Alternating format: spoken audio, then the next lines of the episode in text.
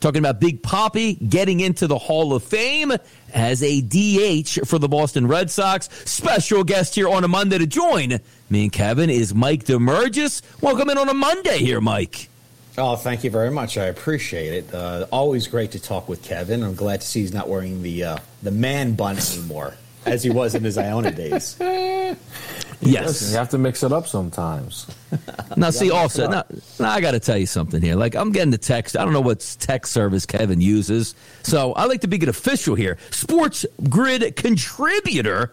And also, you can follow him at Sports Radio Professor on Twitter. That's the appropriate way to do it. Now, if I was teed up correctly here, I would have had that here, Mike. But, you know, I work with one of these younger kids in the business. This is what happens sometimes. Listen, when you're talking details with Kevin, not going to work. I've been now, what is going on exactly here, right? I mean, what is going on exactly? I mean, it's kind of, you know, you can't worry about the little stuff. I don't feel like it, sir. I'm surprised you haven't taken an intern to just handle all your social media stuff, and, you know, do your laundry and pick up sandwiches and stuff like that. Where's Griff when you need him around here? Exactly. Yeah, would be. I like that move. By the way, talking baseball here. Now, we did have a Hall of Fame ceremony yesterday. Multiple people got in, but not really a question or a cloud around David Ortiz being elected to the Baseball Hall of Fame. Do we have any stances here, Mike, on whether we think Ortiz should or should not be a Hall of Famer in Major League Baseball? You know, it was back in 2007. I remember sitting in the Grand Hyatt. Major League Baseball was just starting to hand out the Mitchell Report. And they said, shut off your cell phones. We're handing out the Mitchell Report. And I'm glancing through it. I'm trying to text feverishly back to MLB Network Radio what names were on it, what weren't. And it was such a preeminent part of my prime producing days over at MLB Network Radio back in the mid-2000s and producing shows and having writers on. And we've gotten soft. And to your point there, Donnie, the media loved David Ortiz. Jim Rice didn't get into the Hall of Fame because the media, he wasn't kind to the media. I heard baseball writers say they wouldn't vote for Robbie Alomar because of that spitting situation up in Toronto with Baltimore. So writers do have a sway, and the writers got soft on this, and I think people have gotten soft over the years. We have to decide, are we taking a stance? Are the players who use steroids coming in, or are they're going to be out? We're kind of half in. We're half pregnant here, and you can't be half pregnant.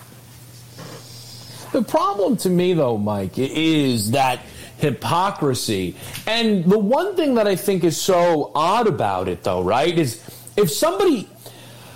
Look, I know, obviously, the steroid stuff mars it all. But, Mike, you're trying to tell someone the history of baseball. Is it more difficult to try and accomplish that without bringing up David Ortiz or without bringing up Barry Bonds? Like, it doesn't even seem like these guys debate the Barry Bonds thing, despite the fact that statistically, perhaps maybe the best player the sport has ever seen. And yet with Ortiz, they also had no debate, but it was the other direction of, we love Papi. Yeah, it's there's no doubt about it. Barry Bonds and Roger Clemens are the poster childs for anti-steroids and weren't liked by the media. And, you know, Papi's really getting a pass by the writers and society here, has loosened the reins on whether he should be held accountable about it. Look, his name was on the list. There's no doubt about it. He was one of the names there on that list. But he's been really an ambassador to the sports, an ambassador to the Latino community. Everybody loves him. I don't know if he's a great analyst on Fox Sports. I think that remains in question there. But people love Papi, and there's no doubt about he's getting a pass here. But how do we hold it accountable? How do we not have Barry Bonds and Roger Clemens, or we talk about Pete Rose being in the Hall of Fame? This is a debate that needs to come to an end. It needs to come soon because, you know what? Put it to the test. If you use steroids, admit it, but you're going to go in the Hall of Fame. Just acknowledge you did it. Tell the truth. I think people just really want the truth here.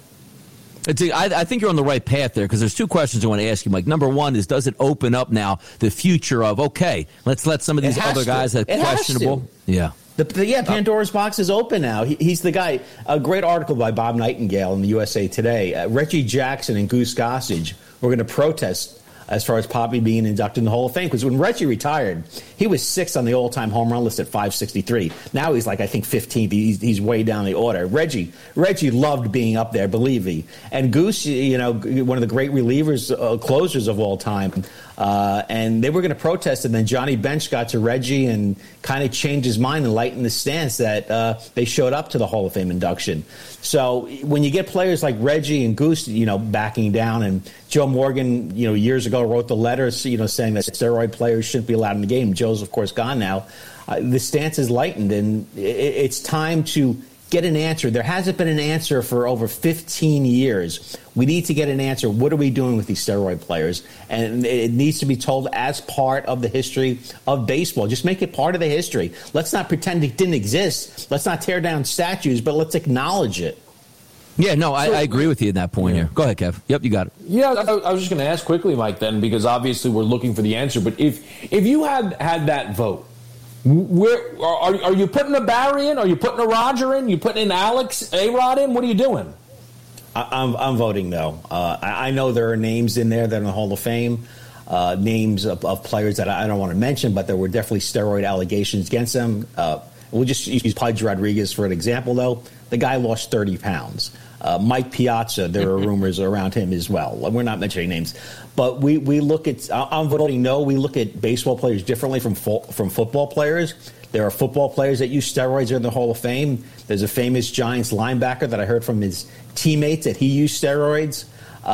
So we look at baseball players differently than we do football players. We don't even talk about basketball or hockey players. Yeah, like the methamphetamines, because Mike Schmidt always brings that up, saying, hey, no, we were taking some uppers here to get ready for games. Where do you actually draw the line? But the interesting one that always pops up is Pete Rose, and also gets a little bit more interesting. The Philadelphia Phillies won the 1980 World Series, obviously acquiring Pete Rose a few years before that, the final missing piece to those really good 1970s teams. Now, they were supposed to have their 40th anniversary in 2020, which did not include Pete Rose. With COVID and all those things that popped up, they pushed it off 2 years. Now, Pete Rose, first time, is going to be welcomed back into Philadelphia in 2022. Is there also a loosening there? Because I like what you said. Just admit it, because I do think if Pete Rose came out when everything went down with the commissions that came out that said, yes, you bet on baseball, we have proof. If he would have just said, you know what, I was in a bad way, I'm sorry, you know, I sinned against the game of baseball, please help me out. I do think he would have been in the Hall of Fame by now, but that stance of, hey, you know what, I didn't do anything wrong, I'm going to go up to Cooperstown every year for the Hall of Fame and host something down the road so I can sign autographs. Any loosening for Pete Rose here for you, Mike?